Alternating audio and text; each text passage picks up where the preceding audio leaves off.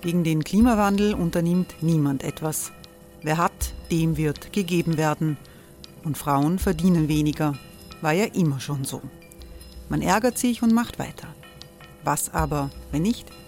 Wir haben eine Idee. Die Falter Arena macht die Bühne frei für Menschen und Projekte, die das Land verändern.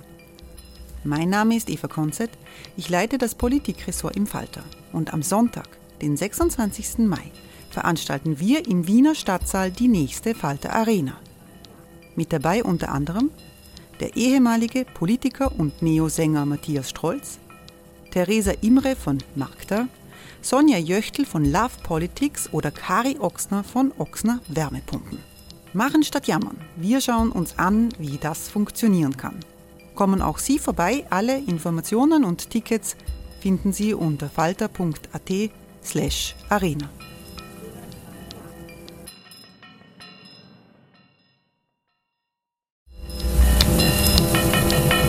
Falter-Podcasts werden durch Werbung unterstützt. Das hilft bei der Finanzierung unseres journalistischen Angebots. Die Erderhitzung ist kein Gefühl, aber mit vielen Gefühlen verbunden. Sorgen etwa oder Angst. Eine Veranstaltung gegen diese Ohnmacht ist Tipping Time, eine Klimakonferenz der Zivilgesellschaft. Von neunten fünften bis elften fünften findet Tipping Time in Kooperation von Globe Art, Solektiv und Tangente Sankt Pölten statt und lädt ein zu Diskurs, Diskussionen und Workshops mit namhaften Vortragenden wie Nikolai Schulz und Friederike Otto. Weitere Informationen finden Sie auf w w w punkt tangente Punkt sankt Pölten punkt a t.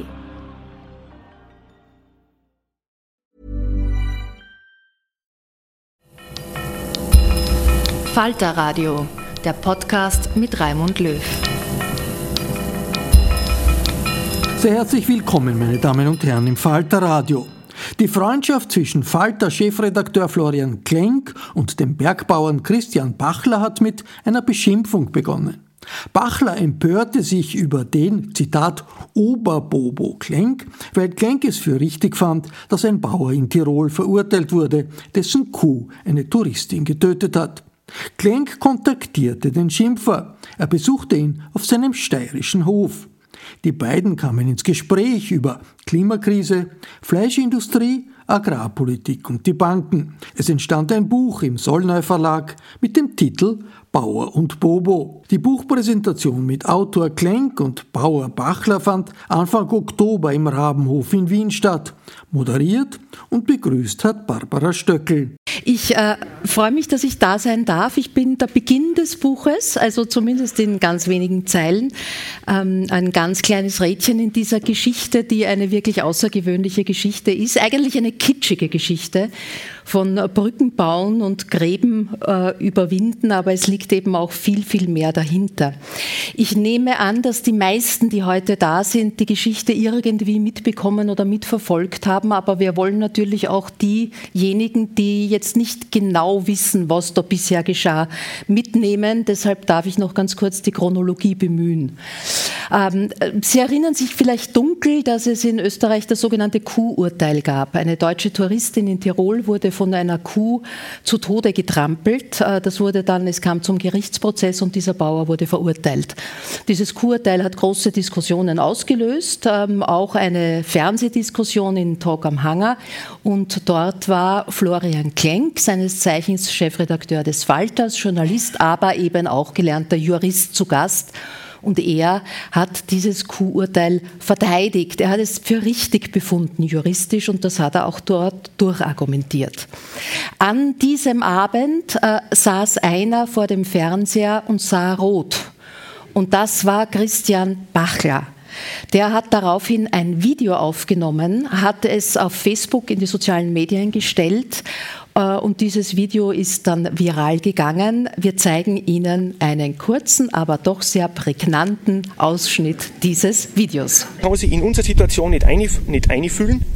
Er kennt es nicht. Das gibt ihm aber nicht das Recht, so über uns zu urteilen. Wir haben uns daher was überlegt. Äh, die Bauern haben angerufen und haben gesagt, der Typ kehrt einmal vom Hohen Ross runtergeholt. Und da haben wir uns jetzt was überlegt. Lieber Florian Klenk, Ich lade Sie ein, oder besser gesagt, ich fordere Sie heraus. Steigen Sie ober von Ihren hohen Ross in der Bobo-Bubble in Wien und kämen Sie im Sommer zweitausendneunzehn für eine Woche zu mir, zu uns, zu meiner Familie auf den höchstgelegenen Bauernhof der Steiermark und arbeiten Sie mit uns einmal eine Woche am Betrieb und auf der Alm mit. Uns wäre es wirklich ein Anliegen, von Ihrer fachlichen und universellen Weisheit profitieren und lernen zu können.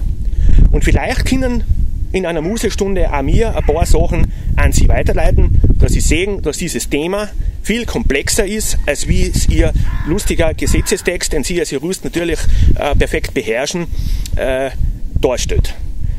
Bitte, Herr Klenk, dieses Angebot ist ernst gemeint. Kommen Sie im Sommer zweitausendneunzehn eine Woche zu uns auf den Hof. Wieso eine Woche und nicht einfach so einen Tag wie irgendwelche Politiker? Sie sollen sehen, wo es mir in so einer normalen Arbeitswoche mitmachen. Bitte markiert den Herrn Klenk, schickt ihm das Video, äh, kommentiert es. Wir freuen uns auf eine möglichst fachliche und sachliche Diskussion äh, zu dem Thema. Und ich und meine Familie, wir freuen uns wirklich auf eine intensive, spannende Almwoche mit Falterbegleitung. Dankeschön, bis bald. Das Das äh, war, wie gesagt, im März zweitausendneunzehn. Seither ist richtig viel passiert, denn beide Herren haben mittlerweile Praktika in der Lebenswelt des anderen gemacht.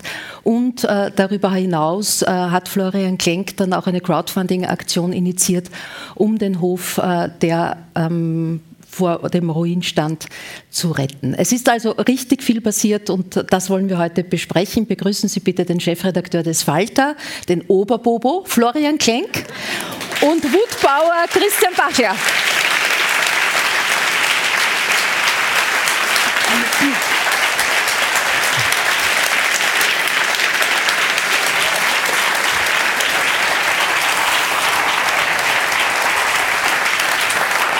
Florian, du hast ja, du warst damals in dieser Live-Sendung bei Servus T V, kamst raus oder wahrscheinlich ins Hotel und hast mitgekriegt, da geht gerade was ab. Ja, da war die Mitarbeiterin von Servus T V, die hat gesagt, sie kommt mit dem Löschen der Postings nicht nach und ich soll da bitte nicht hineinschauen. Aber da war es schon zu spät und so wie er aufgefordert hat, ist das Video dann, es war ein bisschen später, glaube ich, ist das Video an mich gegangen und zweihundertfünfzigtausend Leute haben sich angeschaut auf Facebook. Und du hast dann den Kontakt gesucht, ja. ähm, ihr habt äh, ge-S M S, dann auch telefoniert, dann kamt ihr zu mir in der Sendung, da habt ihr euch erstmals persönlich kennengelernt. Das muss ich dann noch einhaken? Ja, du hast bei dem äh, ersten S M S schon gesagt, du nimmst sein Angebot, ich will genau, das ich Angebot von Ihnen annehmen. Genau, ich habe gesagt, sehr geehrter Herr Bachler, ich nehme das Angebot an und er schreibt mir zurück, per Sie sind wir bei uns herum nur mit den Arschlöcher.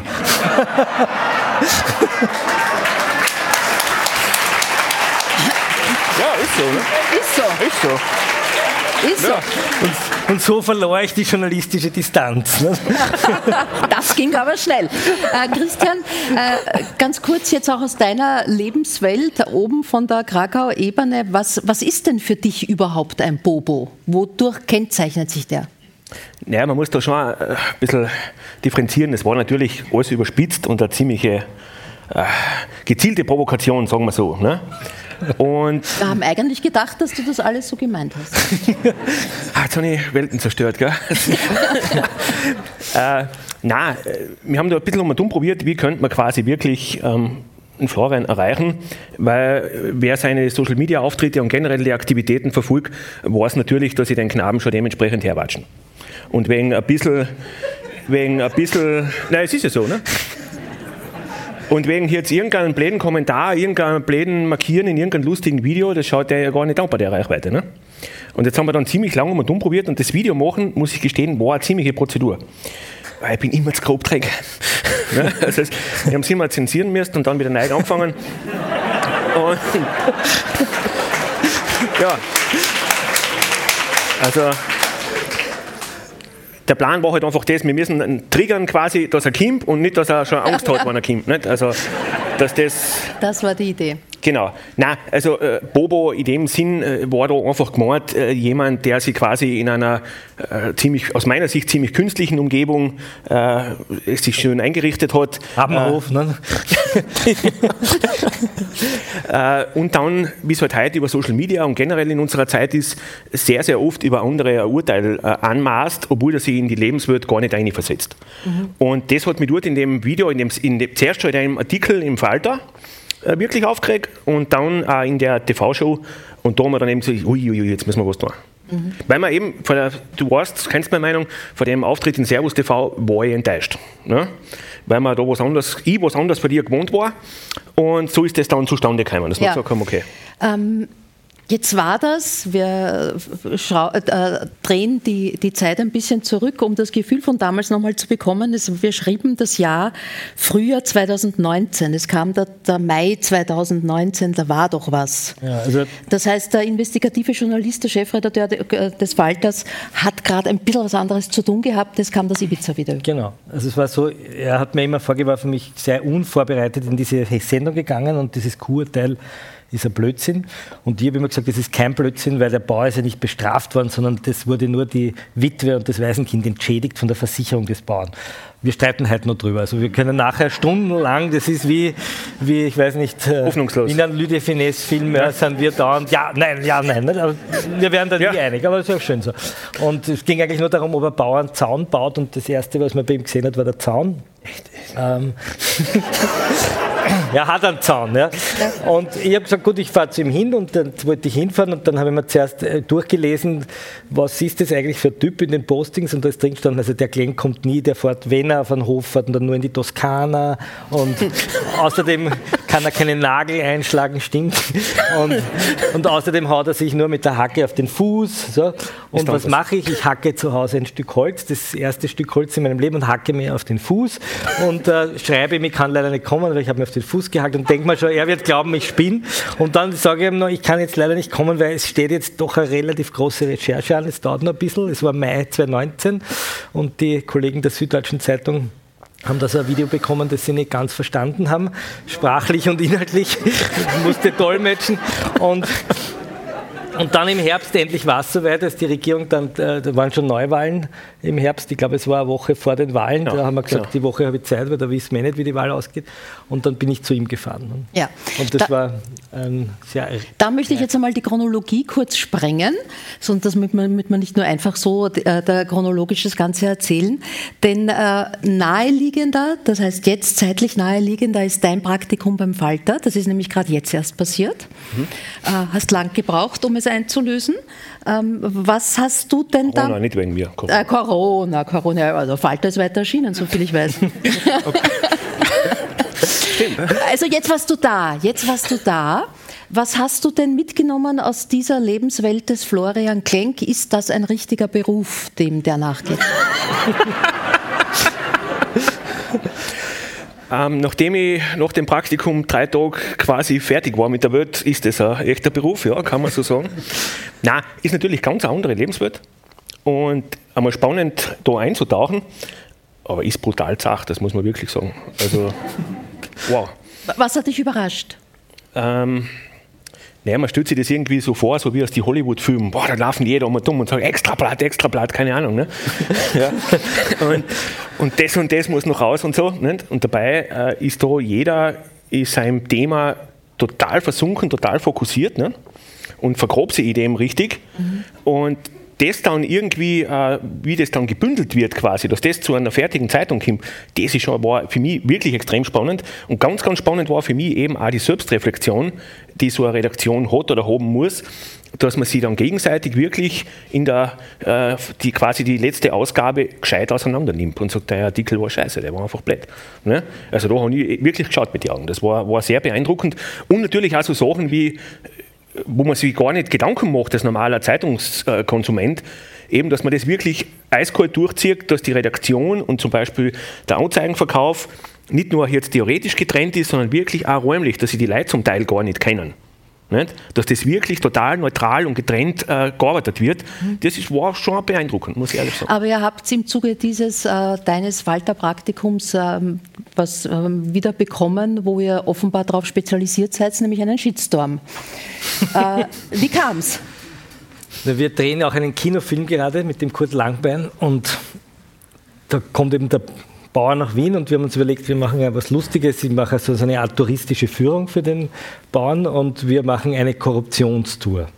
Und wir, ich führe ihn sozusagen durch das korrupte Wien, also nicht das K und K Wien, sondern das korrupte Wien. Und damit es so richtig kitschig wird, nehmen wir uns einen Fiaker und fahren mit dem Fiaker und ich bin der Reiseführer und wir fahren vorbei an der Buwok und am Penthouse vom Grasser und an der Elsner Wohnung und überall, wo es halt so... Ja. Das, und ja.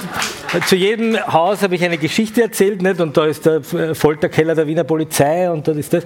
Und, und weil mal lustige Leute sind auf Facebook, poste ich das und sage, heute haben wir was Lustiges gemacht, heute sind wir mit dem Fiaker gefahren.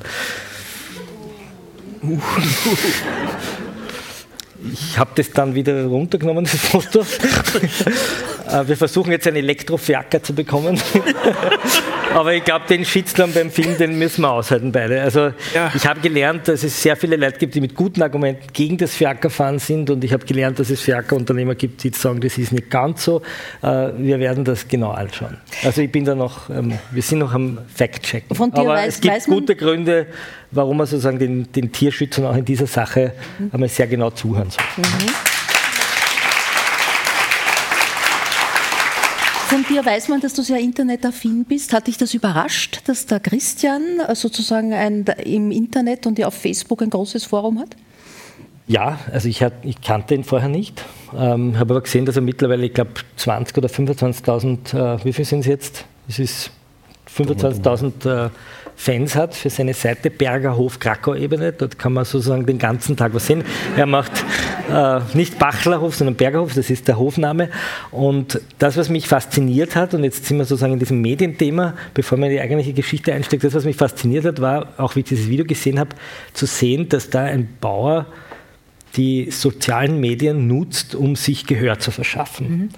Wütend, rebellisch, aber das muss so sein, weil sonst wird man nicht gehört und auch später eigentlich diesen, diese sozialen Medien in allen Facetten beherrscht, nämlich als Marketingmensch, also wenn nie die Raiffeisen Casimura gewesen wäre, hätte ihm sofort einen Vertrag gegeben und als, als Influencer, ja, also weil er jeden Tag über seine Tiere erzählt, über Agrobert die Gans und äh, Jack Norris und äh, Nessi den Hund und äh, wie sie alle heißen, also ich kenne die Tiere ja. alle namentlich.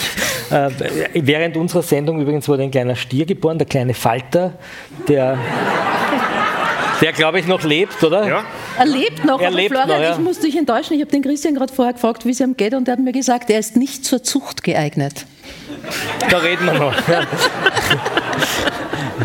Hier im Raum sind Mitglieder des Vereins gegen Tierfabriken und von Vier Pfoten, die bei diesem Buch sehr mitgearbeitet haben. Und äh, da, ja, wir, da reden wir noch. Wir, wir waren dann, dann gleich Gut. auf dem Aber auf um auf den Punkt ja? zu kommen, was mir wichtig war zu sehen ist, dass... Äh, Also eine Lehre für mich war, wie verschaffen sich Bauern in einer Welt, die von Tierfabriken, von Schlachthoffabriken, von ziemlich sehr brutalen, einer brutalen Industrie, Fleischfabriken nennen wir es so, äh, aber auch von einem Kreditwesen äh, der Raiffeisenkasse, über das wir auch noch reden werden, äh, wirklich g- gedrückt werden. Wie informieren sich die eigentlich übereinander? Und da bin ich drauf gekommen, die informieren sich über die Bauernzeitung, die im Wesentlichen der ÖVP gehört, dem ÖVP-Bauernbund. Sie informieren sich über äh, Prospekte, in denen landwirtschaftliche äh, Geräte verkauft werden, die aber von der Raiffeisen äh, sozusagen mit Krediten finanziert werden. Sie lesen Raiffeisen-Zeitungen, Lagerhaus-Zeitungen, Transgourmet-Prospekte, wo Sie dauernd sehen, wie billig Fleisch aus Osteuropa importiert wird zum Dumping-Schleuderpreis. Aber es gibt eigentlich wenig Foren, in denen sich Bauern über das austauschen können, was sie eigentlich bewegt, nämlich die Art, wie sie produzieren, die Art, wie sie düngen, die Art, wie sie verkaufen, vermarkten. Und auf einmal kommt da jemand aus der Steiermark vom höchsten Hof und nutzt das Internet auf eine unglaublich charmante Weise, mit Witz, mit Rebellion, er vermarktet dort seine Produkte, er nimmt dort Kontakt zu seinen Kunden auf, er vermietet dort seine Zimmer, zeigt uns Fotos, macht Videos und ich mir gedacht, das ist, und dann haben wir lange darüber diskutiert und er sagt dann irgendwann, das ist der Traktor des einundzwanzigsten. Jahrhunderts. Social Media ist der Traktor des einundzwanzigsten. Jahrhunderts, weil auf einmal können sich die Bauern von vielen Dingen befreien, die sie vorher sie vorher geknechtet haben, nämlich sie können auf einmal untereinander kommunizieren, sie nehmen Podcasts auf, sie haben Chat, ich habe gerade hinter der Bühne, äh, sie schicken sich dann Sprachnachrichten, haben so Bauern-Chatgruppen, wo sie sich, er hat gesagt, vom Traktor Nachrichten schicken, miteinander austauschen, eine unglaubliche Vernetzung findet statt und das finde ich wahnsinnig faszinierend, weil da was passiert ähm, und eigentlich so eine Art bei ihm ein, ein landwirtschaftlicher MeToo-Moment passiert ist und gesagt hat, diesen Missbrauch durch diese, die, diese Agrar, diesen agrarindustriellen Komplex, den lasse ich mir nicht mehr gefallen. Und, mhm. und das war eigentlich eine sehr das, charmante Das ist Geschichte. Ja das Schöne an dem Buch, es ist ja eine Buchpräsentation, deswegen wollen wir darauf auch Be- Bezug nehmen und Sie sollen ja auch Gusto äh, kriegen, das sich äh, zu kaufen, zu besorgen und zu lesen, dass es eben sehr viele Ebenen hat. Diese gesellschaftspolitische, man erfährt viel über Agrarpolitik, über Fördersysteme, man erfährt die persönlichen Geschichten von euch beiden mit Wurzeln, die woanders liegen. Manches werden wir ja noch ansprechen können. Bevor wir aber jetzt dann mit dem Florian auf deinen Bauernhof fahren, kurz noch äh, von deiner Seite, Christian, wie kann Kam es dazu, dass du das Internet ges- äh, ge- genutzt hast, das Medium? Ich habe vorher auf deinem Account geschaut, da steht, dass Nessi, dein Hund, jetzt auf den Hof aufpasst und eine strenge Null-Katzen-Politik verfolgt.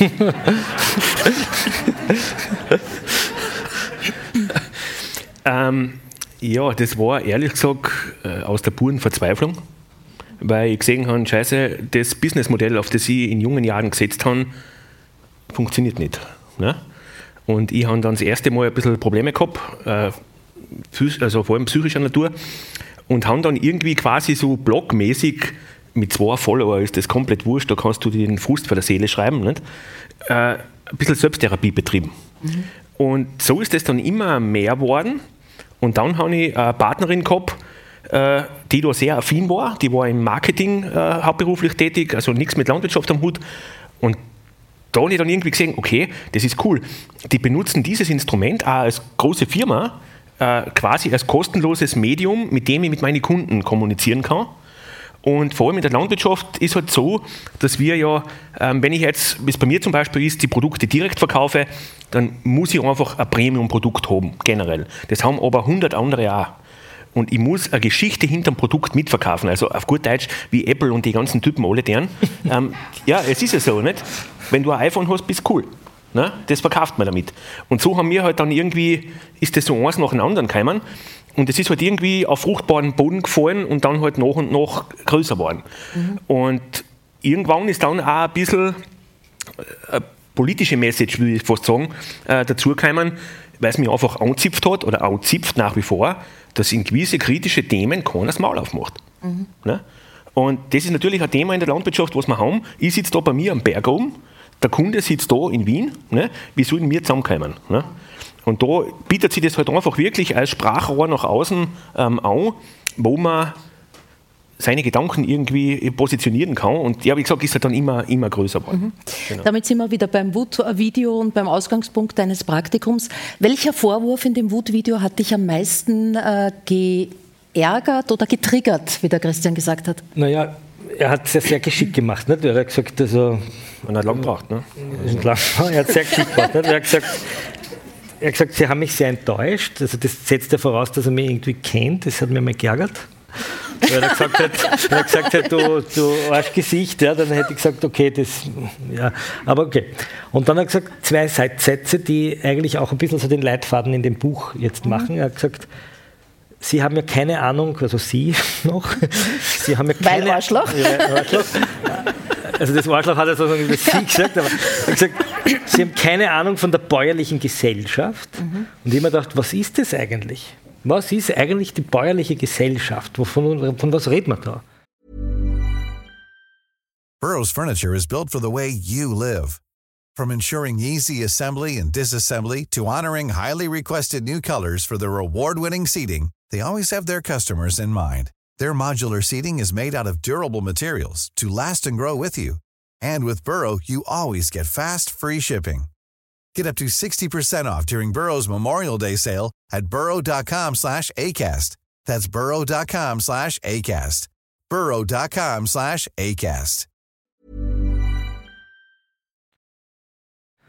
Ich kenne die bäuerliche Gesellschaft, ich, ich zähle jetzt nicht so viel, aber ich kenne das ein bisschen von, ich komme aus einer Familie, die sozusagen auf die Butterseite gefallen ist, ich kenne das halt von Urlaub auf dem Bauernhof und ein bisschen von der Großmutter, aber was ist eigentlich eine bäuerliche Gesellschaft?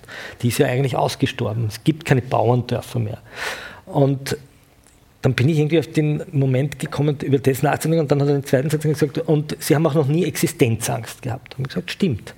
Die bäuerliche Gesellschaft und die Existenzangst. Und das waren sozusagen die zwei Motive, die in diesem Buch, eigentlich das Buch führen, weil man dachte, ich habe keine Ahnung von der bäuerlichen Gesellschaft, aber es ist eigentlich noch gar nicht so lange her, dass in meiner Familie eine bäuerliche Gesellschaft existiert hat, nämlich die meines Vaters, der ein Nebenerwerbsbauernbub äh, ist, der auch hier im Saal sitzt und äh, den ich dann gesagt habe, so, ich mache jetzt was Ungewöhnliches, ich mache jetzt mit meinem Vater ein Interview. Nicht mit dem Bundeskanzler und dann nicht mit dem Gefängnisdirektor, sondern mit dem eigenen Vater. Und der hat halt bei sich zu Hause den Speck aufgeschnitten, so wie er es gemacht hat, und ähm, äh, hat begonnen zu erzählen. Und auf einmal ist mir irgendwie bewusst geworden, dass nur zwanzig Jahre vor meiner Geburt, ich bin neunzehnhundertdreiundsiebzig geboren, also gerade noch kein alter weißer Mann und gerade kein Boomer, Äh, knapp. Knapp.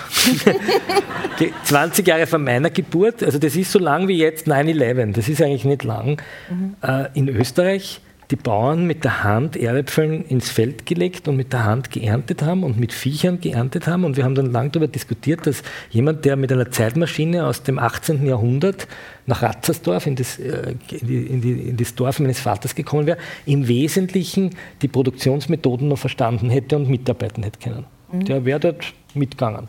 Vielleicht hätte er sich ein bisschen gewundert, wie die Leute angezogen sind und dass es dann Strom gibt, aber im Wesentlichen wäre das gleich. Mhm. Während nur zehn Jahre später, fünfzehn Jahre später, dieser Mensch aus dem achtzehnten Jahrhundert überhaupt nichts mehr verstanden hätte. Der hätte nicht verstanden, dass die Dorfstraße asphaltiert ist, dass deshalb die Kinder nicht mehr auf der Dorfstraße spielen, weil die Autos durchrasen, dass es überhaupt Autos gibt, die dort fahren, dass man wegfährt einkaufen, dass man einen Kofferraum hat, wo man im Supermarkt Lebensmittel kaufen kann und nicht mehr beim Nachbarn, dass man überhaupt woanders einkauft, dass damit alles, was sozusagen diese...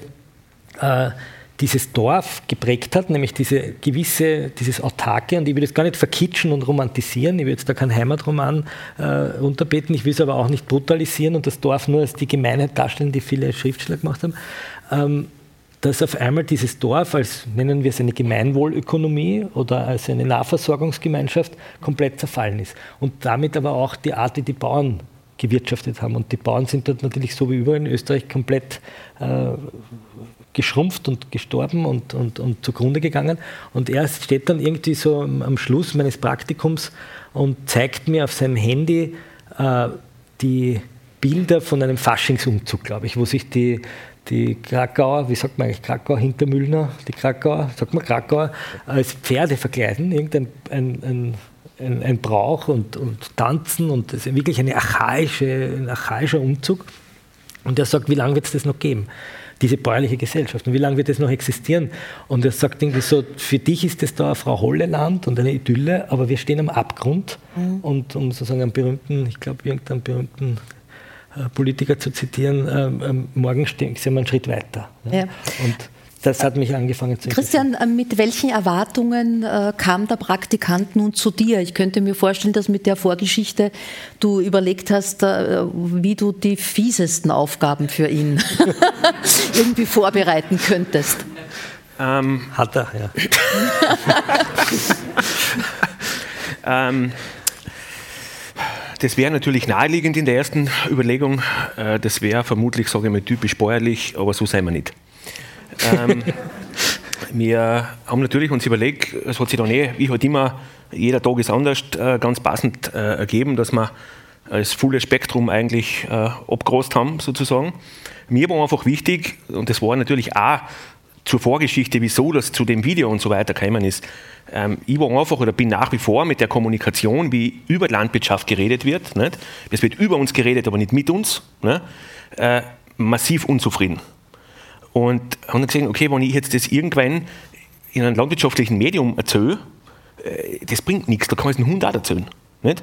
Also das ist die typische Diskussion, nein, es ist so, das ist die typische Debatte, uns redet man ein, ja, keine Ahnung, alle wollen nur mehr Bio und alle wollen vegan leben und keine Ahnung was und alles ist schlimm. Nicht? Und umgekehrt äh, druckt man den Konsumenten auch wieder irgendeine Geschichte ein. Das heißt, man redet übereinander, aber nicht mehr miteinander. Mhm. Und da haben wir gesagt, okay, wenn es irgendwie ein Medium gibt, aus meiner damaligen Sicht und nach wie vor, äh, das über den Schatten springt und da wirklich so eine Aktion startet, dann ist es für mich der Falter. Und so ist das eigentlich gekommen. Und darum haben wir dann natürlich gesagt, okay, wir wollen möglichst viel herzeigen, dass du mal siehst, was wir damit meinen, wenn wir davon reden, wir stehen am Abgrund. Nicht nur ich als Betrieb damals finanziell, sondern wir als Dorfleben, äh, bis zu den Umweltproblemen, die wir mittlerweile haben, also das Gesamtkonglomerat. Ne? Äh, Florian, weil es ein Buch ist, liest du jetzt eine Stelle draus? Das ist eine nämlich, Stelle, ich glaube genau die, keine, wo du ähm, ankommst. Das ist eine Lesung und kein Kabarettabend hier. Ne? Nein, ich lese eine Stelle und zwar ähm, handelt die davon, wie ich dort ankomme. Es ist äh, Herbst zwanzig neunzehn. Ich fahre mit dem Railjet, ich glaube es war der Railjet oder mit dem Eurocity, mit dem Zug nach Unzmarkt. Ich war vorher noch nie mein Leben in Unzmarkt. Und in Unzmarkt steige ich ein in die Murtalbahn. Das ist so eine Diesellok, eine Schmalspurbahn, die äh, damals schon einmal abgebrannt ist und dann danach ins Wasser geflogen ist. Und äh, fahre dieses, in dieses herrliche Frau-Holle-Land hinein. Also wenn Sie jemals einmal was Schönes machen wollen, fahren Sie mit der Murtalbahn von Unzmarkt nach Murau. Das ist wirklich eine der schönsten Fahrten, die es gibt. Und ich lande jetzt mit dieser ruckeligen Murtalbahn in Murau und ähm, komme jetzt dort an. Bachler holte mich mit seinem Auto ab. Wir begrüßten uns schüchtern. Die Windschutzscheibe hatte einen Sprung, fast schien seine Kiste auseinanderzufallen. Es machte ihm nichts aus, zwanzig Kilometer von seinem Hof nach Murau zu fahren, sagte er am Telefon. Er erspare mir die langwierige Busfahrt und er müsse ohne dies ins Lagerhaus. Die Hitze mache den Tieren zu schaffen in der Krakau, diesem verwunschenen Winkel der Obersteiermark, benannt nach den Gra, den hungrigen Krähen, wie mir Bachler erklärte. Sie picken die Silageballen auf, zum Ärger der Bauern, sagte er. Auf die Vögel darf man aber nicht schießen. Im Gegensatz zu den Hirschen, die hier aber noch immer nicht so richtig mit der Brunft beginnen. Für den Sex, sagt Bachler, ist es ihnen noch zu heiß. Aber ehe wir uns endlich näher vorstellen konnten, stand ich mit Bachler schon in Regalgängen des Lagerhauses, die ich noch nie betreten habe. Stallfliegenkonzentrat gab es hier zu kaufen, Antigeruchsmützen, Euterpapier und Silo-Reparaturband für die von den Krähen aufgerissenen Ballen. Bachler griff ins Regal zu einer blauen Tinktur namens Cloma- Closamectin. Dann nahm er eine Dose Steinöl um vierzig Euro aus dem Regal und sagte, wir brauchen die Schmiere für die Hörner der Yaks. Die würden von Pferdebremsen gequält, die neuerdings auch in den Hochalpen schwirren. Yaks in den Hochalpen? Ja, Yaks, sagte er. Der Klimawandel, klärte mich Bachler auf. Es sollte hier eigentlich nächtens schon frieren. Er wirkte schüchtern, ganz anders auf seinem Video, freundlich und zuvorkommend. Und ich bemerkte sofort, dass er ein großer Erklärer war. Einer, der die großen umwelt- und klimapolitischen Fragen in kleine Geschichten herunterbrechen konnte. Er wäre ein guter Journalist geworden. Die Geschichte mit den asiatischen Rindviechern zum Beispiel. Die ziemlich aggressiven und unberechenbaren Tiere habe er im Winter auf Willhaben entdeckt, einer Online-Plattform. Sie sollen die Schäden der Erderwärmung reduzieren, erzählte er mir. Er siedelte sie auf seiner Alm an, weil sie die Rasenschmiele fressen. Ein spitzes, scharfes Gras, das einen wie ein Nadelkissen in den Hintern sticht, wenn man sich versehentlich oben auf der Alm draufsetzt. Die Hitze habe das Gras noch widerborstiger gemacht, klärte mich Bachler auf. Man brauche bald Schnittschutzhosen auf der Alm. Früher, schon zur Römerzeit, hätten die Bauern deshalb Schafe oder Pferde auf der Alm getrieben. Mit ihren Zähnen rupften sie die Halme einfach weg. Die Kühe hingegen verschmähen das rasiermesserscharfe Zeug.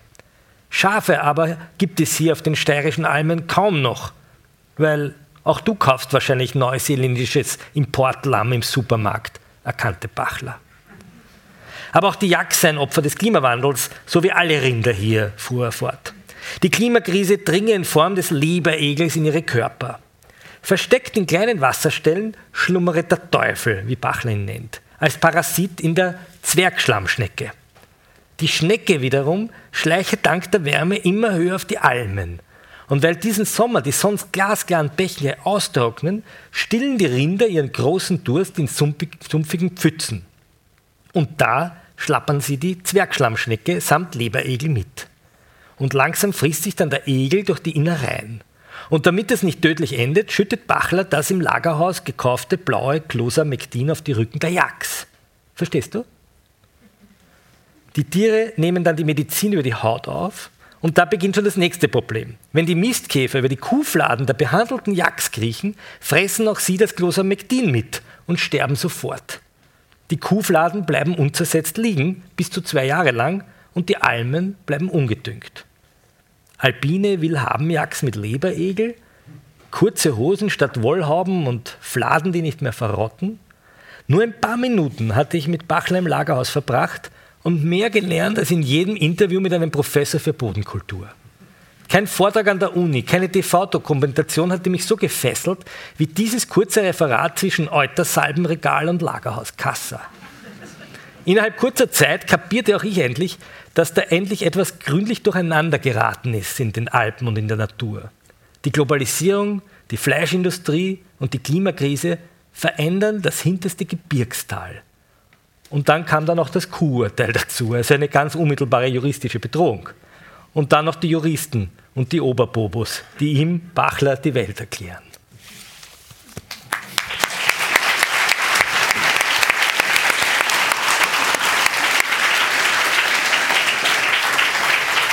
Christian, das, das war ja eigentlich deine Intention hinter diesem Wut-Video, ähm, dass hinter dieser Wut ja ganz viel Verzweiflung steckt. Du hast das schon angesprochen, der Klimawandel ist die eine Handlungsschere, die andere natürlich die Agrarpolitik, Agrarpolitik die Fördersysteme, äh, auch das Verhalten der Konsumenten letztendlich. Äh, von deiner Seite jetzt, wie, wie sehr spürst du den Klimawandel bereits auf deinem Hof? Also wir haben ja gerade ein, ein gutes Beispiel, ein sehr knackiges Beispiel gerade gehört. Äh, wie groß ist das Problem für dich? Na, es, er ist natürlich da, ist sehr, sehr stark da. Ähm, wir sehen aber, glaube ich, ein bisschen der... Äh, Wie soll ich sagen, man nennt es Grenzertragsstandort, das heißt, es ist sehr, sehr schwierig, wir haben relativ schlechte Böden, äh, minimale Veränderungen in der Jahrestemperatur, in der Niederschlagsverteilung und so weiter, haben bei uns natürlich viel massivere Auswirkungen gleich einmal, als wie in Gunstlagen wie da zum Beispiel rund um Wien. Ne? Ähm, wenn es bei uns einmal zwei Wochen nicht regnet, haben wir schon ein Problem. Das ist da unten relativ egal. Das heißt, von dem her sind wir eigentlich ein bisschen ein Freiluftlabor, wenn man es so, so nennen will. Ähm, Wenn man an den Klimawandel denkt, dann ist natürlich für sehr, sehr viele und auch für uns, denkst an die negativen Auswirkungen. Nicht? Ähm, Leberegel, Trockenheiten. Wir haben in den letzten fünfzehn Jahren, glaube ich, mehr Wetterextreme gehabt, als wir die drei Generationen vor mir miteinander. Nicht? Also man merkt jetzt wirklich das Exponentielle, es zieht wirklich an. Nicht? Wir haben aber auch, so fair muss man auch sein, ein paar ganz positive Entwicklungen. Nicht? Das heißt, indem das wärmer wird, haben wir eine längere Vegetationsdauer. Wenn wir genug Regen kriegen, so wie es heuer war, dann haben wir auch in den höchsten Lagen äh, Biomasse quasi auf den, auf den Almen in einer Dimension, die bisher nicht bekannt war. Mhm. Das ist grundsätzlich super. Andererseits ist jetzt wieder so, jeder von uns merkt, es gibt keinen Frühling mehr, es gibt keinen Herbst mehr. Ne? Das geht meistens stark Winter aus, Hochsommer. Das macht für uns zum Beispiel große Probleme, weil sich die Vegetation ähm, anders verhält. Früher war es halt so, man sagt zum Beispiel bei der Almwirtschaft, äh, wenn ich im Frühling meine Tiere auf die Alm treibe, dann muss ein Drittel der Alm noch weiß sein, ein Drittel braun, sprich der Schnee gerade weg, und ein Drittel grün. Jetzt ist es so, am Montag ist die Alm noch weiß, am Mittwoch ist sie braun und am Freitag ist sie von unten bis ganz oben komplett grün.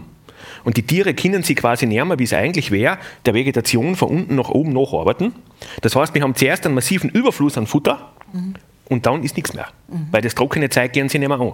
Ganz extrem ist das, das beschäftigt bei uns massiv die Imker, äh, weil sie jetzt auch die Blühzeitpunkte der, der einzelnen Pflanzen nach vor verlegen, weil wir mildere Winter haben. Das heißt, die, die Pflanzen haben die Wärmesumme, die sie zum Blühen brauchen, schon früher benannt. Und da ist zum Beispiel der Klassiker in meiner Region äh, die Alpenrose, kennt man als Almrausch. Da fahren bei uns die Touris hin, äh, das anschauen, weil einfach ganze Täler rosarot blühen. Da haben wir bisher immer gesagt, keims in der letzten Schulwochen, da blüht alles. Ne? Jetzt haben wir schon Jahre gehabt, da blüht der Mitte Mai. Mhm. Ne? Also wirklich eineinhalb Monate früher, da blühen aber heraus noch die Föder nicht einmal gescheit. Das heißt, die Bienen haben jetzt zuerst heraus auf die Blumen äh, was und in der gleichen Zeit blüht dann schon die Alpenrose, die ihnen eigentlich den Winter rettet. Und auch wieder so, zuerst Überangebot, dann nichts. Ne?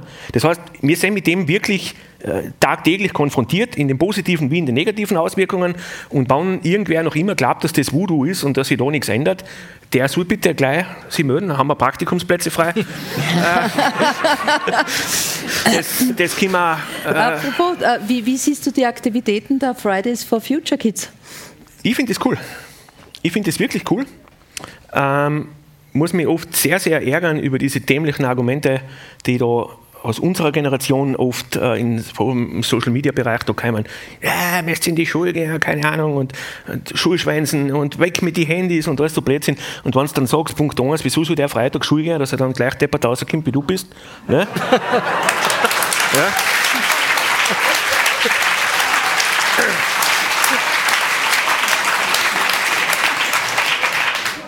Wer kauft dem Kind das Tablet?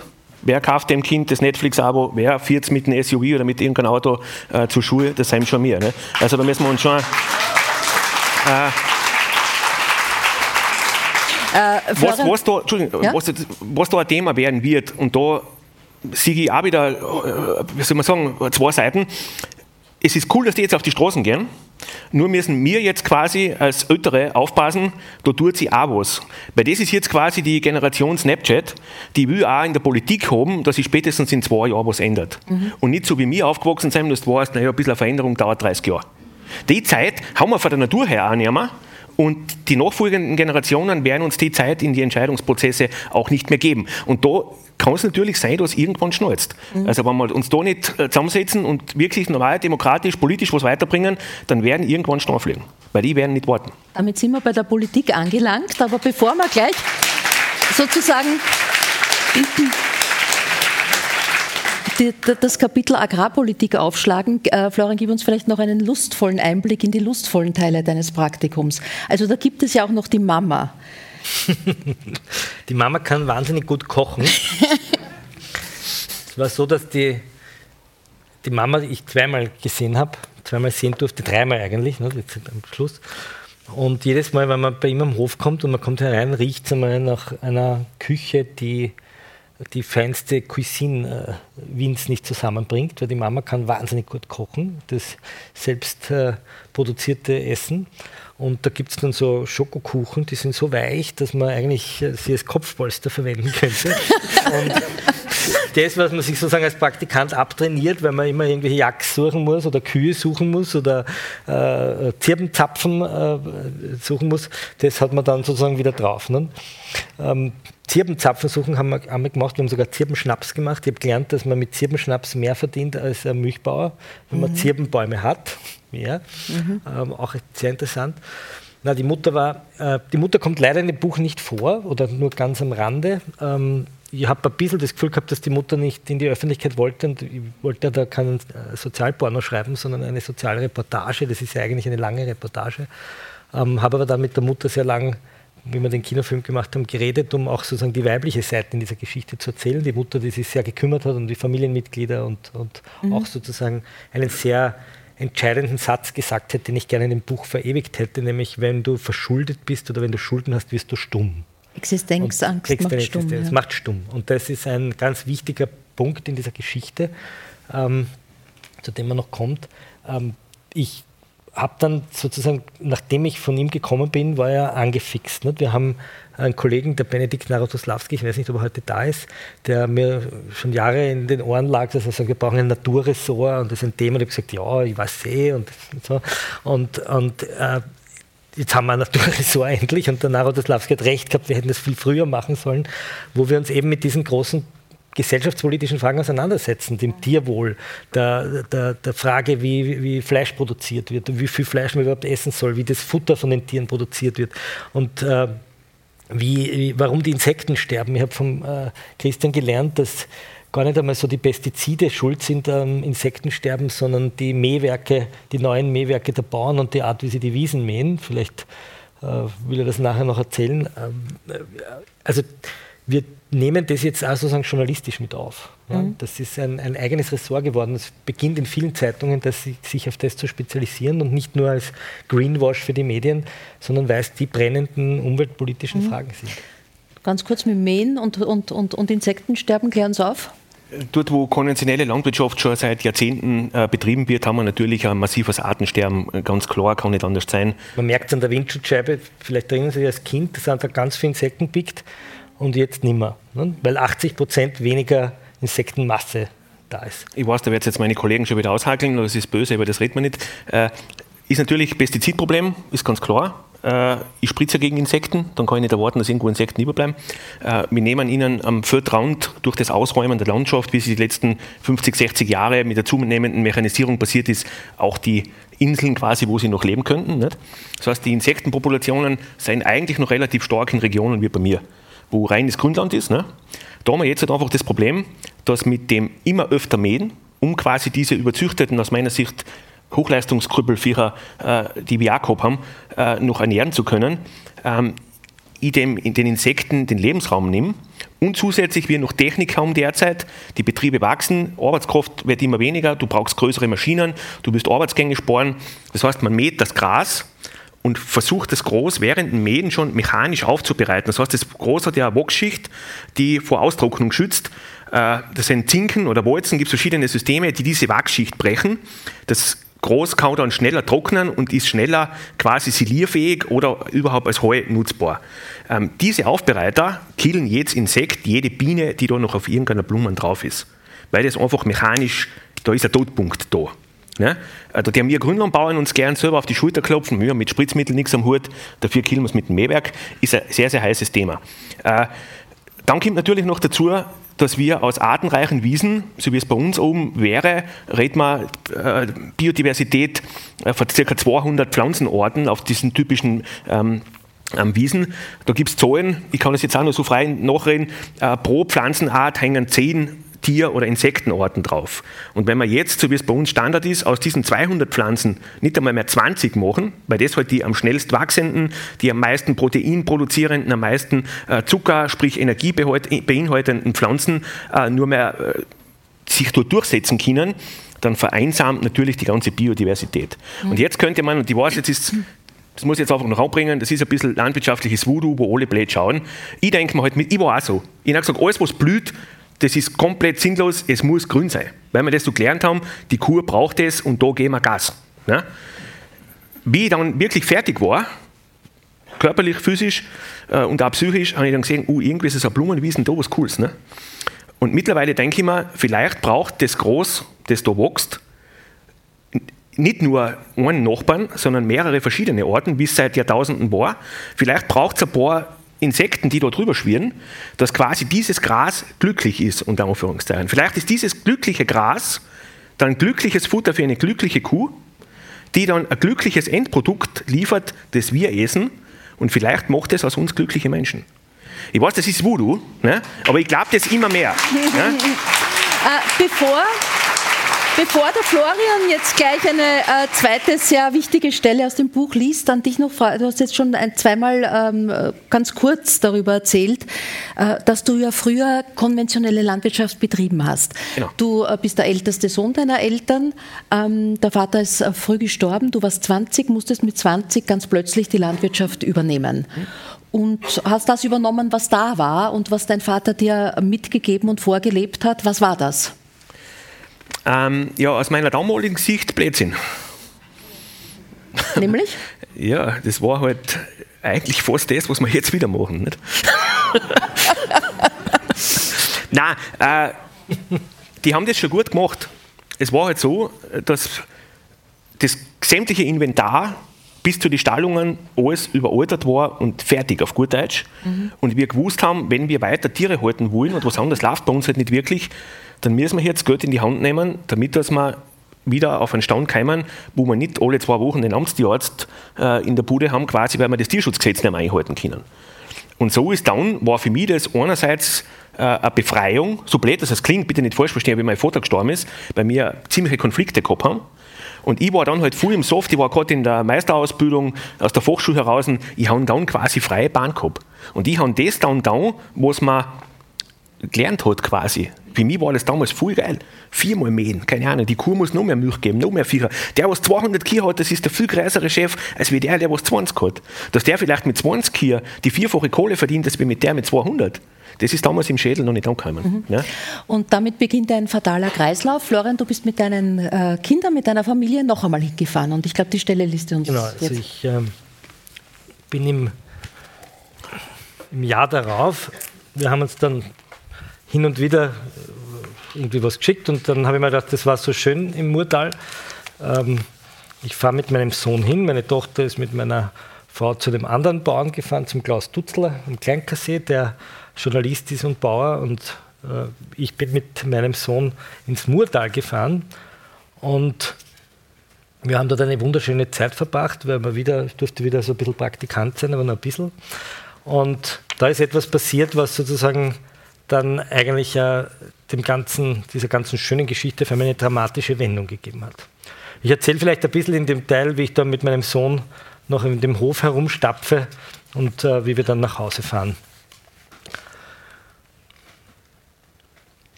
Sekunde, muss man das finden. Am nächsten Tag nahm Bachler uns dann mit auf die Alm, also mein Sohn und mich. Eine trächtige Kuh war abgängig. Wir mussten sie finden. Sie stand etwas verstreckt ganz oben, wo die Rasenschmiele wächst. Wie eine Gemse kletterte mein Bub, der Wandern sonst hasst, auf einmal die steilen Hänge hinauf. Er fotografierte die Jagds, die durchaus gefährlich werden können, streichelte die Ziegen und Pferde, die Bachler auf den Lerchenwiesen wie Fabelwesen hält. Und durch mein Fernglas sahen wir sogar Rotwild am gegenüberliegenden Hang. Die Brumpfzeit hatte jetzt schon begonnen. Es passierte in jenen Tagen etwas für mich sehr Berührendes. Mein Bub umarmte nicht nur Bachlers Hund, er streichelte die Wollschweine, lief den Buden nach, tollte über den Hof wie Nils Holgersson, der kleine schwedische Lausbub. Da war es dieses A statt dem I, so wie es unser Falter Tierkolumnist Peter Iwanjewitsch erhofft, wenn man Kinder zu Tieren erzieht, über Tiere unterrichtet. Der Hof strahlte auch auf mich etwas Magisches aus, weil er eben nicht so proper war wie viele andere Betriebe, weil die Tiere hier eine verschworene Gemeinschaft bilden konnten. Bachler stellt fast jeden Tag Videos seiner Tiere ins Netz. Seine Petfluencer kriegen tausende Klicks. Nessi, der Cattle Dog, kommandiert die fauchenden Gänse, die kleinen Katzen schmiegen sich an die mit Schlamm banierten Mangalitzer. Die Gänse patrouillieren durch den Hof wie eine Gang. Das waren keine angeketteten Produktionsmittel, sondern da lebten Tiere mit Bachler. Im Winter nahm er sogar ein Kalb mit in die Küche und postete auf Facebook, wie es sich unter dem Herd wärmte. Sein Hof, das spürte ich immer mehr, ist sein Gegenentwurf zu all den Hühnermastfarmen und Schweineställen, über die wir im Falter immer wieder berichteten. Aber seine Existenz und somit seine Vision von Landwirtschaft standen vor dem Ende, wie ich kurz nach unserer Abreise erfahren hatte. Obwohl er sich abrackerte, blieb ihm nichts übrig. Er lebe von achthundert Euro, vertraute er mir einmal an. Kaum waren Leo und ich wieder zu Hause in der Nähe von Wien, erreichte mich abends die Facebook-Message eines unbekannten Mannes. Ein Nachbar von Bachler, der mich offenbar gesehen hatte. Sehr geehrter Herr Klenk, schrieb er, ich mache mir Sorgen um den Christian. Ich kenne ihn gut, weil ich selber als Bauer im System zerrieben wurde. Aber beim Christian will jetzt die Bank den Hof zwangsversteigern. Ich weiß nicht, ob Sie das wissen. Und bitte Sie einfach, vielleicht mal mit ihm zu reden. Mein ganzer Bekanntenkreis macht sich auch große Sorgen. Er beschwichtigt die Probleme und meint, es wird schon nicht so schlimm, aber irgendwas passt da nicht. Wir haben ein schlechtes Gefühl. Er hatte ja schon eine schlimme Depression. Bitte, wenn geht, nicht sagen, dass ich Sie angeschrieben habe. Auf der,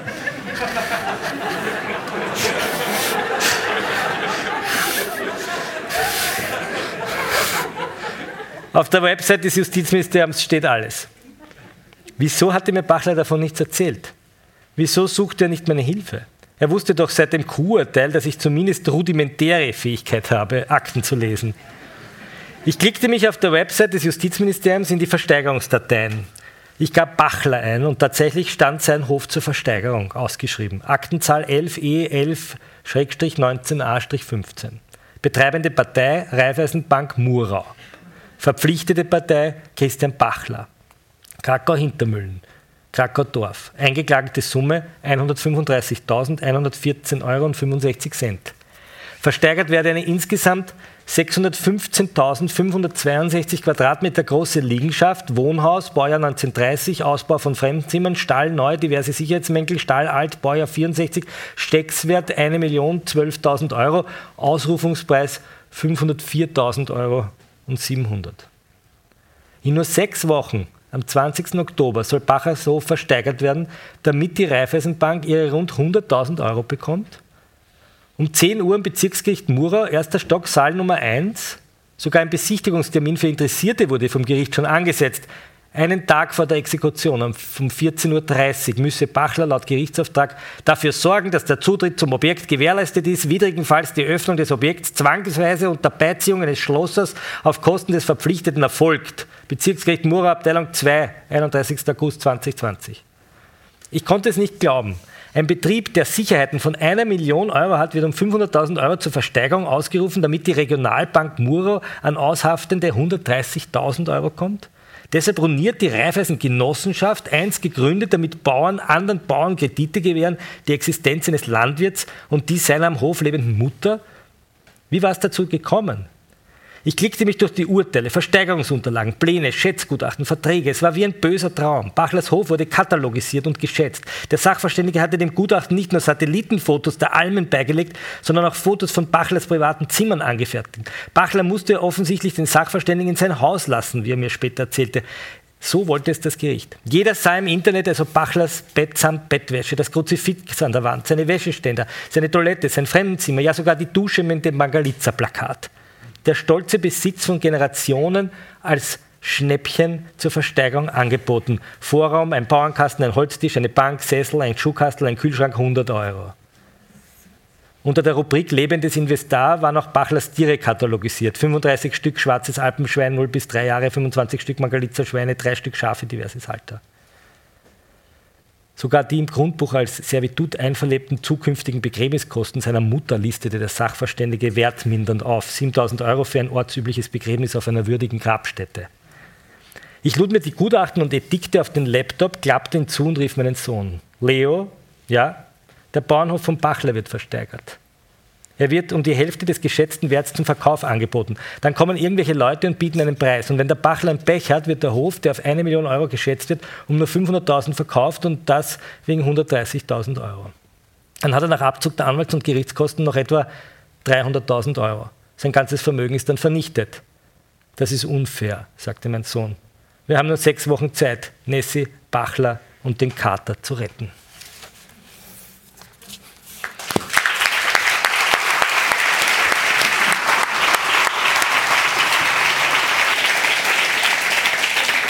Christian, wie viel ähm, Scham war da von deiner Seite auch dabei oder hast du in dieser Situation, wo du gew- hast du schon aufgegeben gehabt? Ja, ja aber aufgegeben habe ich schon vorher gehabt.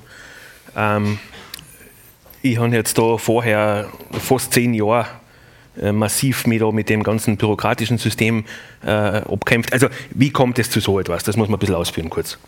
Ähm, wie jeder normale Bauer, zumindest in meiner Wahrnehmung, ähm, wenn du was bauen musst, bei uns war es halt so, ähm, dann kalkulierst du quasi die Förderungen unter Anführungszeichen, diese Ausgleichszahlungen fix einmal ein, um quasi äh, da die, die betreffenden Kredite finanzieren zu können. Ähm, in der Annahme, dass quasi das Geld eh kommt. Ne? Ja, das ist nicht gekommen.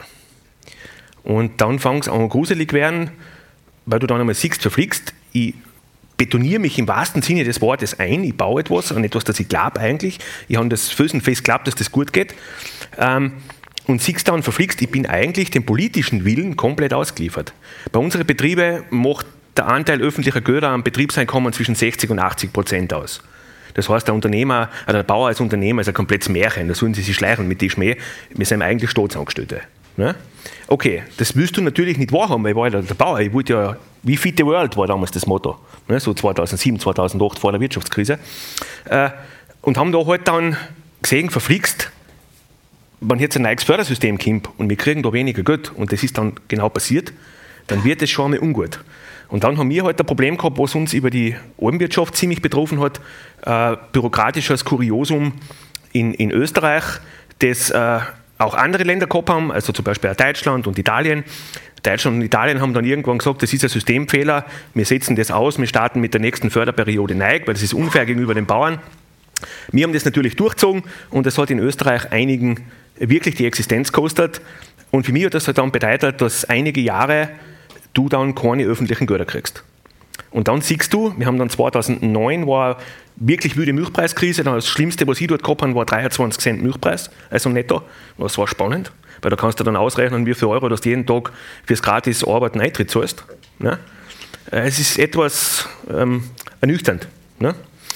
Und da fängst du dann halt wirklich an am Radl zu drehen, weil du dann siehst, scheiße, aus dem komme ich nie mehr draus, beziehungsweise ich bin komplett anderen Leuten ausgeliefert. Ne? Ich habe keinen Einfluss quasi auf meinen Milchpreis, weil das ist auf einmal der freie Markt, wo auch immer der sein soll. Und nebenher diese politische, diese Agrarpolitik, ähm, die die Bauern halt, ich muss das immer wieder so sagen, zu Junkies macht. Nicht? Du bist einfach angewiesen auf diese Drogesubvention und wir wissen, der Dealer bestimmt den Preis. Ne?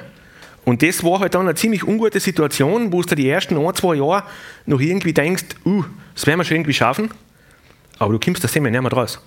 Und dann fangen sie das Karussell an zentralen, dass dann halt irgendwann sagst, du, normalerweise wäre jetzt Auszahlungstermin, keine Ahnung, fünfzehnten Oktober, wir haben am zwanzigsten Oktober muss ich die und die große Kreditraten zurückzahlen und du schaust aufs Konto und wer es weiß. Ne? Weil erstens ist bei der Mama nichts gekommen, das Konto ist im Minus, dann ruft die der Bank an und sagt, du, wie schauen wir aus, wir hätten jetzt gerne da zwanzigtausend abgebucht, was tun wir? Ne? Und dann fängt das Ganze halt ein bisschen an, außer Kontrolle geraten äh, und ich habe das einfach verfuhren bis hinten, nicht mehr der Bock. Und was mich dann irgendwie quasi, ich habe da ein paar ziemlich ungute Situationen gehabt, äh, da ist dann Charme, ist dann schon, das ist dann schon wurscht. Weil ich mir, das, das klingt jetzt alles blöd, bei mir war es dann so, dass ich mir gedacht habe, okay, wir werden jetzt untergehen, ich wollte partout nichts verkaufen, ich wollte den Betrieb nicht kleiner machen, weil das wäre natürlich dann die Option, dass du sagst, ich stoße irgendwas ab. Das war für mich aber so eine Hemmschwelle im Kopf, ich weiß, es ist dumm jetzt im Nachhinein, aber das war für mich Nicht, nicht machbar. Da war mir irgendwie lieber gewesen, es geht alles drauf. Und irgendwie ist dann das Ding gewesen, okay, dann gehen wir unter, aber quasi mit wehenden Fahnen. Äh, weil mir das einfach wichtig war, dass man das zeigt, was dieses agrarpolitische System im Endeffekt aufführt. Weil das bin jetzt nicht nur ich, sondern es betrifft Tausende in Österreich. Ne? Mhm. Ja, äh, lange Rede, kurzer Sinn, äh, ziemlich blöde Geschichte. Und Ja. ja, bevor wir jetzt zur Rettungsaktion kommen, Florian, vielleicht noch ganz kurz von dir jetzt auch dieser Einschub. Was ist dir, wir lesen über Agrarpolitik in Schlagzeilen, in Nachrichten, wir hören und lesen davon. Ähm, wenn man es dann so emotional und so konkret plötzlich bemerkt, was ist dir da klar geworden? Naja, dass das im Grunde genommen eine, ein gesellschaftspolitischer Missstand ist, über den wir in den, zumindest in den Wiener Zeitungen fast nicht informieren. Also es gibt ja in der, soll man sagen, wenn man über Landwirtschaft berichtet, dann hat man halt Servus T V und dann hat man diesen Dirndl-Schick und wie man schön kocht und diese Idyllen. Oder man hat eben, ich weiß nicht, so Bauer sucht Frau, also so ein bisschen Sozialporno-Geschichte, wo man halt irgendwie die Bauern da vorführt in ihrer Einsamkeit und sich eigentlich nicht für sie interessiert, sondern halt irgendwie da, was halt ein bisschen sexy und juicy ist, vorführt. Und mir ist eigentlich bewusst geworden, und da haben wir gedacht, was wäre eigentlich, wenn die Bauern, denen es so geht, Stahlarbeiter der Föst werden. Ne? Da würde die Gewerkschaft aufmarschieren und dort hätten die Genossen Reden halten und Fahnen schwingen und kämpfen. Und aber warum ist eigentlich der Bauernbund nicht hinterm Bachler? Wo ist die Bauernkammer gewesen, ne, in dem Moment? Und das Interessante war ja dann, dass es, ich draufgekommen bin relativ schnell, weil wir erklären wollten, wie, wie helfen wir ihm jetzt. Also ich habe jetzt auf einmal begonnen, die Rolle des Journalisten zu verlassen, die ich eh schon verlassen habe mit dem Praktikum und das offengelegt habe. Ich dachte, ich kann jetzt nicht sagen, jetzt habe ich journalistische Distanz und ja, also tut mir leid, aber ich kann da jetzt nicht helfen, weil, sondern haben versucht, irgendwie kann man den Kredit umschulden, gibt es jemanden, der einspringen kann, gibt es irgendwann. Und interessanterweise hat dann ein, ein Pressesprecher von der Frau Köstinger, der Herr Kosak, den wertvollen Hinweis gegeben, dass es Notfallkredite gibt im, im Ministerium, aber dass es auch Sanierer gibt in den Kammern. Und das Interessante war, wie ich ihm das erzählt habe, dass er gesagt hat, das war es ja gar nicht. Mhm. Also das hat sich offensichtlich in der Bauernschaft auch nicht herumgesprochen, dass es so Unternehmensberater gibt, die dann Analysen machen über die Höfe und der Berater dann gesagt, naja, den Hof, wenn er sich jetzt das Zahlenwerk anschaut und die Kreditlinien und die Einkommen, er hat schon viel Schlimmeres gesehen, das werden wir schon schaffen. Und dann kam sozusagen der Moment, dass äh, erstens einmal ich mit meinen Kindern Plakate gebastelt habe. Die Kinder sind da, Anna und Leo, und haben dann große Rettet Nessi, den Bladenhund, hat mein Sohn aufgeschrieben. Der Bladehund Nessi muss leben, ja. Und der Kater Pirat mit dem einen Auge und so. Und das ist, hat, es war sozusagen auch ein, ein, meine kleinen Fridays for Future, die angefangen haben, Plakate zu zeichnen. Und ich habe gesagt, jetzt kann ich nicht sagen, ich bin distanziert. Und dann habe ich gedacht, was kann ich jetzt tun? Ich kann einmal gescheite Leute anrufen, ja, und sagen, ich hole Rat. Der Herr Kosak aus dem Landwirtschaftsministerium, der Michael Pilz, der Rechtsanwalt, der selbst, wie ich dann später für das Buch herausgefunden habe, auch eine bäuerliche Familiengeschichte hatte, der als Anwalt pro bono den Fall übernommen hat und betreut hat und eine ganz wichtige Rolle gespielt hat, im, sozusagen auch im Verhandeln und im, im, im Abklären. die Christina Aumayr-Hajek, die P R-Beraterin ist. Also der Michael Pilz ist ein SPÖ-Anwalt, die Aumayr-Hajek war für die Neos tätig in der P R, die auch eine familiäre Geschichte hat, auch einen Vater hatte, der sich überschuldet hat. Also auf einmal ist man draufgekommen, alle Leute, die irgendwie da mithelfen, haben irgendwie bäuerliche Vorgeschichten. Jeder kennt das. Es ist eine Art bäuerlicher Phantomschmerz dahinter. Dann habe ich meinen Schwager, den Nico Hofinger, angerufen, der immer einen Bauernrebellen, einen Schafhirten aus Tirol äh, hilft, den, den Georg Wilhelm, der dort kämpft gegen die Tiroler äh, Bauernpolitiker. Äh, äh, der hat uns diese Website gemacht. Und dann habe ich mir gedacht, jetzt rufe ich noch einen an, der mich auch beschimpft hat, nämlich in der Stadthalle vor zehntausend Leuten, der Andreas Gabalier, der gesagt hat... Er hat gesagt, ich bin ein Ochs und ich fehle ihm noch in seiner Krippe, weil diese Städter, die verstehen ja seine Musik nicht. Und ich habe seine Handynummer gehabt und habe ihm angerufen am Sonntag, ähm, als das Ganze dann gestartet hat. Und habe gesagt, da spricht der Ochs. Ähm, ich sagte, jetzt bist du dran. Und du kannst jetzt auch den Leuten, die du da immer besingst, auch einmal helfen. Sprich vielleicht in das Video, dass wir da dieses Crowdfunding starten.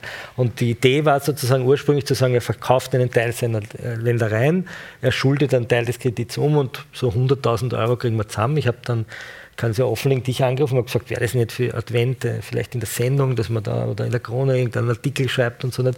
Und du hast gemeint, naja, vielleicht funktioniert es nicht. Das waren alle ein bisschen skeptisch, ob das funktioniert. Ob, ob der Größe. Ob der ich habe ja doch ne? schon einige Spendenaktionen ja. betreut und begleitet und haben wir gedacht, bumm, also hundertfünfzigtausend ja. Euro als also, Ziel. Das ich glaube, hundert waren wir dann, hundertfünfzig war sehr ambitioniert. Ja. Dann sind wir drauf gekommen, dass insgesamt vierhunderttausend Schulden bestanden haben. Also nicht nur hundert, die offen waren, sondern insgesamt. Und dann haben wir professionelle Crowdfunder gefragt, ja, die das sozusagen professionell machen. Die haben gesagt, ja, wir helfen, also zwanzigtausend werdet ihr schon kriegen, aber mehr nicht. Und wenn es mehr kriegt, wollen wir aber schon zehn Prozent haben davon. Es also, war eigentlich ein komisches Milieu, aber gut, vielleicht...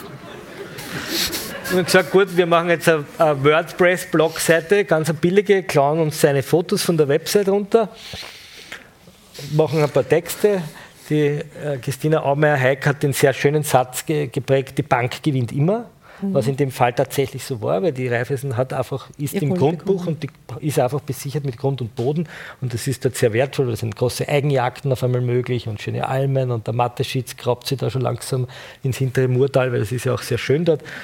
Und wir haben uns gedacht, okay, gehen wir es lang, erster Adventssonntag ist ein schöner Tag, da sind die Menschen, da riecht es nach Lebkuchen, da sind die Menschen weich im Herz und dann haben wir einen Tipp gekriegt vom äh, Herrn Farnberger von Coburg, der hat gesagt, macht es mal nicht einen Erlagschein, sondern macht einen sogenannten PayPal-Pool.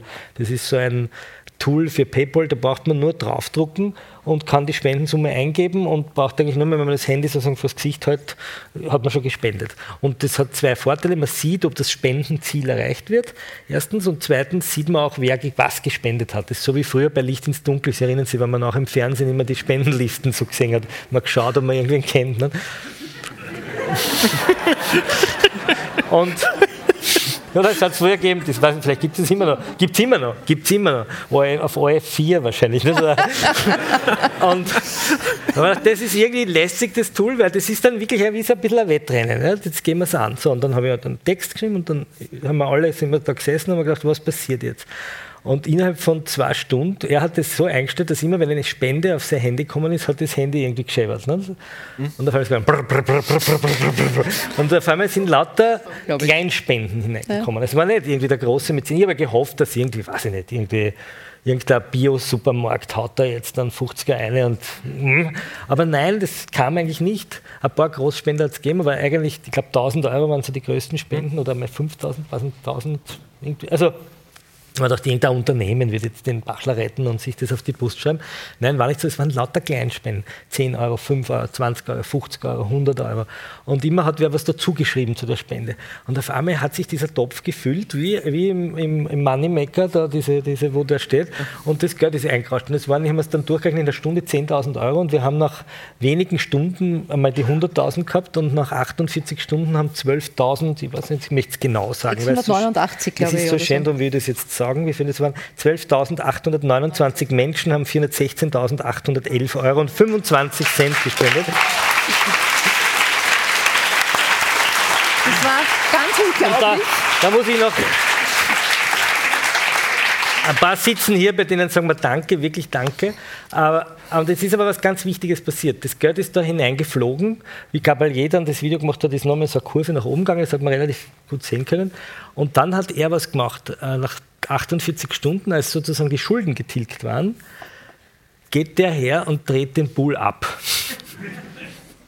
Stellen Sie sich mal vor, Sie, stellen Sie mal vor, Sie haben am, äh, am Konto pro Stunde zehntausend Euro Eingang und er sagt, na, jetzt reicht's, ist genug. Mehr will ich nicht. Obwohl wir auf den Seiten gesagt haben, ja, und wenn es mehr wird, dann investieren Sie in die Zukunft. Er wollte nicht. Er hat nicht das Spiel Bauer als Millionär gemacht und nicht gesagt, ich stehe es mir gesund, sondern gesagt, gut, ihr habt es mir jetzt geholfen, der Hof ist auf Null und jetzt starte ich neu. Und das hat mir einen unglaublichen Respekt abgenötigt, weil ich gemerkt habe, das ist ein... ein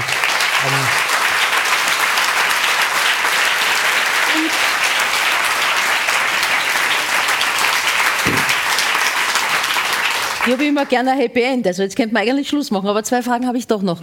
Christian, welche Verantwortung resultiert jetzt äh, für dich äh, gegenüber diesen zwölftausendachthundertneunundzwanzig Menschen?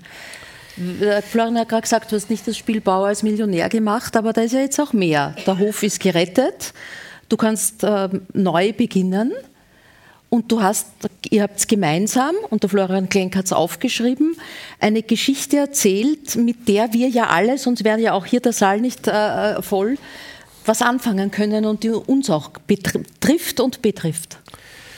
Ähm, ich bin jetzt, glaube ich, der einzige Bauer in Österreich, der fast dreizehntausend Aktionäre hat, ne? Sozusagen.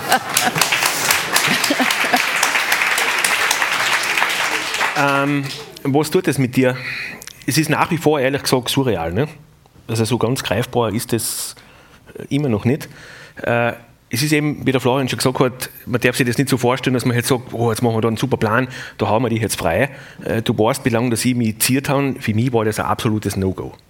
Nicht? Weil das war auch so ein Ding, ich sage, lieber gehen wir unter.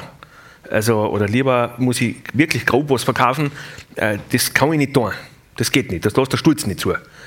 Und dann ist irgendwie der Plan halt gekommen, okay, wir verkaufen einen Teil, äh, Schulden um, und da ist dann halt gekommen quasi von einer potenziellen Eigenbank, naja, wie der Florian schon gesagt hat, hunderttausend waren halt gut, wenn wir aufstellen. Ne?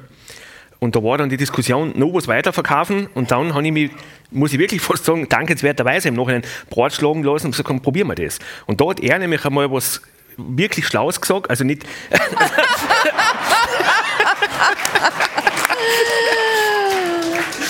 Ja, ne?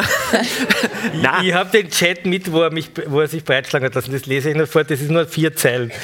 Den Chat, wie er sich breitschlagen hat lassen, den habe ich mal aufgekommen. Ich habe geschrieben, lass dir nicht so viel Zeit. Ich wusste, das rennt schon.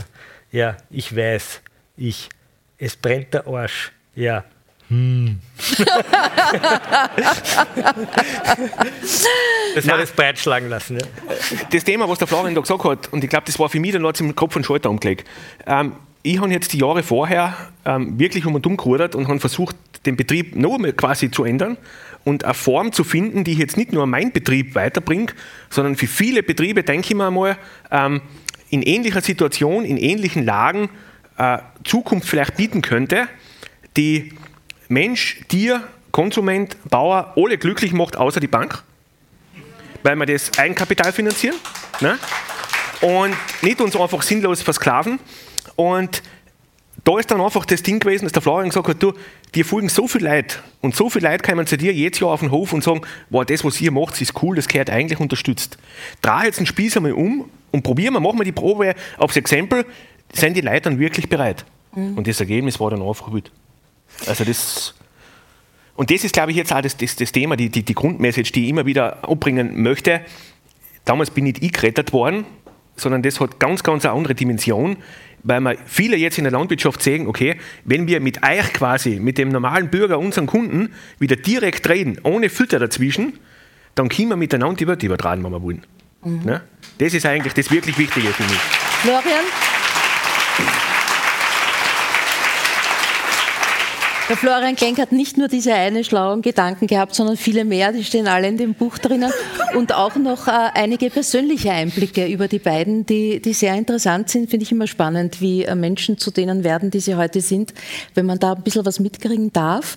Äh, es scheint vordergründig auf den ersten Blick jetzt so eine idyllische Geschichte zu sein, äh, die es in Teilen auch ist, äh, wenngleich auch ihr viel Aufwand, viel Zeit, viel investiert habt an persönlicher Kraft.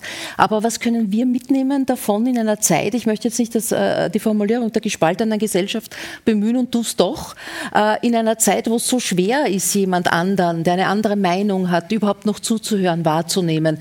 Ist es denn so einfach, dass wir alle ein Praktikum beim anderen machen, ihn verstehen und, und es damit funktionieren kann? Das ist eine große Frage und ich versuche es jetzt nicht kitschig zu beantworten. Ja. Ja, ich glaube, dass wir ähm, in den sozialen Medien sozusagen einerseits den Abgrund des Menschen sehen, weil er da gehässig wird und so, wie wenn er das Fenster zukuppelt hat und über den Autofahrer vor sich, der wird da, sagt, Arschloch, fahr weiter, was ist mit dir? Also der Mensch, der sich sozusagen geschützt fühlt, benimmt sich ja schlecht gegenüber dem anderen Menschen, aber in dem Moment, wo man das Fenster runterkurbelt und sagt, grüß Gott, dann, dann so, das muss man irgendwie lernen wieder, ja, so das Handy geben und grüß Gott sagen und in die Augen schauen und das ist sozusagen durch eine redaktionelle Gesellschaft, die wir alle sind, weil wir ja dauernd ins Handy schauen und den anderen immer in die Augen schauen, was aber auch wichtig ist, weil sonst hätte ich ihn nicht kennengelernt und er mich nicht, also ich bin kein Modernitätsverweigerer, ganz im Gegenteil, ich glaube, dass soziale Medien eine, auch eine reformatorische Kraft entwickeln können, aber sie haben eben auch eine destruktive Kraft und die muss man, glaube ich, überwinden, indem man sozusagen ins Gespräch kommt. Ja.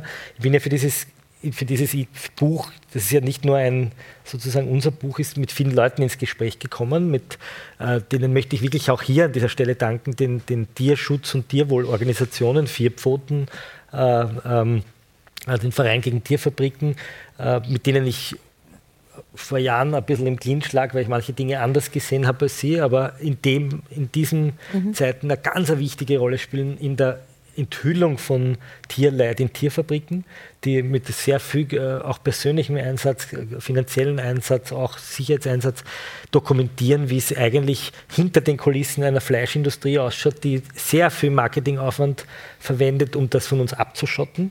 Uh, die, wir wissen nicht, wie es in Schlachthöfen ausschaut, wir wissen nicht, wie es in, in Vollspaltenböden, Schweinefarmen ausschaut, die ich besucht habe, auch für dieses Buch, gleich im Nachbardorf von meinem Vater, wo man auf einmal diese Hallen, an denen man eigentlich unaufmerksam bei der Autobahn vorbeifährt, auf einmal erkennt und sagt, okay, das ist die Güllegrube, das ist die große Schweinehalle, da ist der Futterturm und drauf kommt, das ist eine völlig pervertierte Form von Fleischindustrie geworden, die mit mit Landwirtschaft überhaupt nichts mehr zu tun hat. Also die Bauern tun ihre Ställe irgendwo aufs Feld stellen, weil es so stinkt, weil sie es selber nicht aushalten. Und äh, die, die vier Pfoten, die sozusagen mich, mich auch historisch ein bisschen gebildet haben, Marlene Kirchner, die in dem Buch vorkommt, die einfach erzählt hat, auch über, über die Strukturen, die dahinter stehen. Mhm. Und dieses Reden macht dann einfach gescheiter. Ja? Das ist dieses Zuhören können, das, das, das ist das, was eigentlich Journalismus so schön macht, wenn man auf einmal von Leuten was lernen kann. Und ich glaube, dass das jeder, der sozusagen sich im Netz bewegt, zumindest lernen kann, dass er sagt, ich, ich schreibe jetzt nicht dem, dass er der größte Trottel ist, sondern ich frage ihn vielleicht, wieso ist das so? Also statt du Arschloch, äh, vielleicht sagen, warum? So bist du so Arschloch. Warum? Ne? So. Und das, dann sind wir schon einen zivilisatorischen Schritt weiter, wenn wir das lernen. Ne? Ja, ähm, was nicht heißt, dass man manchmal jemanden, der ein Arschloch ist, auch ein Arschloch nennen ja. darf. Ja, das ist gut, erlaubt. Das ist jetzt das ultimative Schlusswort an dieser Stelle. Äh, denn ähm, wir haben viel geredet, wir haben viel gelernt, also ich jedenfalls und ich denke, äh, viele von Ihnen wahrscheinlich auch. Es lohnt sich, das Buch zu lesen. Ich habe es sehr gerne gelesen. Äh, erzählen Sie es weiter, geben Sie es weiter, schenken Sie es weiter. Man kann auch schon an Weihnachten denken. Ähm, drei Stück gleichzeitig Sie kaufen. Sie können drei Stück gleichzeitig kaufen. Äh, Florian Klenk wird die Bücher signieren. Er ist nämlich der Journalist, der das Buch geschrieben hat. Christian Bachler wäre ein guter Journalist, wie wir vorher gehört haben, deswegen wird das auch signieren. Wir arbeiten daran, dass Bachler im Falter eine Kolumne bekommt.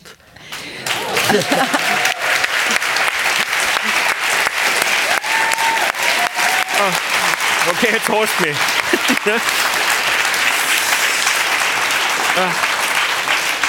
Und ich habe auch schon einen Titel, sie wird heißen Bachlers Bergpredigt. Schauen wir mal, vielleicht bringen wir das noch zusammen irgendwie.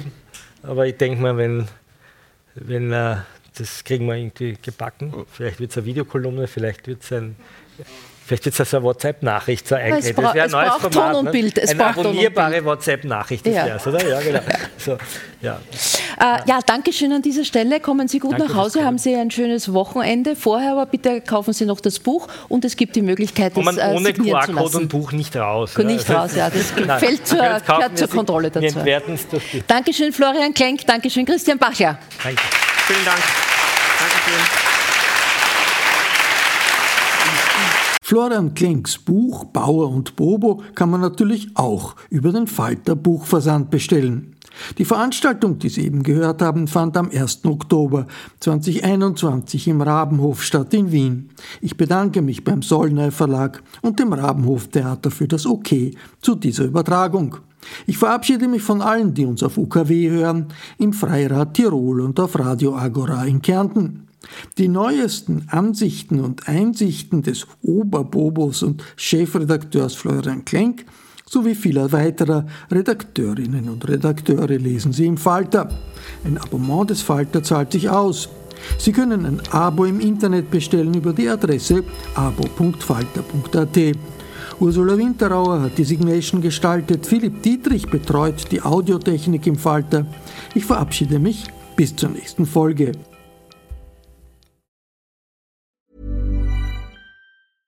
Imagine the softest sheets you've ever felt. Now imagine them getting even softer over time. That's what you'll feel with Bowl and Branch's organic cotton sheets. In a recent customer survey, ninety-six percent replied that Bowl and Branch sheets get softer with every wash. Start getting your best night's sleep in these sheets that get softer and softer for years to come. Try their sheets with a thirty night guarantee. Plus, get fifteen percent off your first order at bowl and branch dot com. Code BUTTERY. Exclusions apply. See site for details. Planning for your next trip? Elevate your travel style with Quince. Quince has all the jet-setting essentials you'll want for your next getaway, like European linen, premium luggage options, buttery soft Italian leather bags, and so much more. And is all priced at fifty to eighty percent less than similar brands. Plus, Quince only works with factories that use safe and ethical manufacturing practices. Pack your bags with high-quality essentials you'll be wearing for vacations to come with Quince. Go to quince dot com slash pack for free shipping and three sixty-five day returns.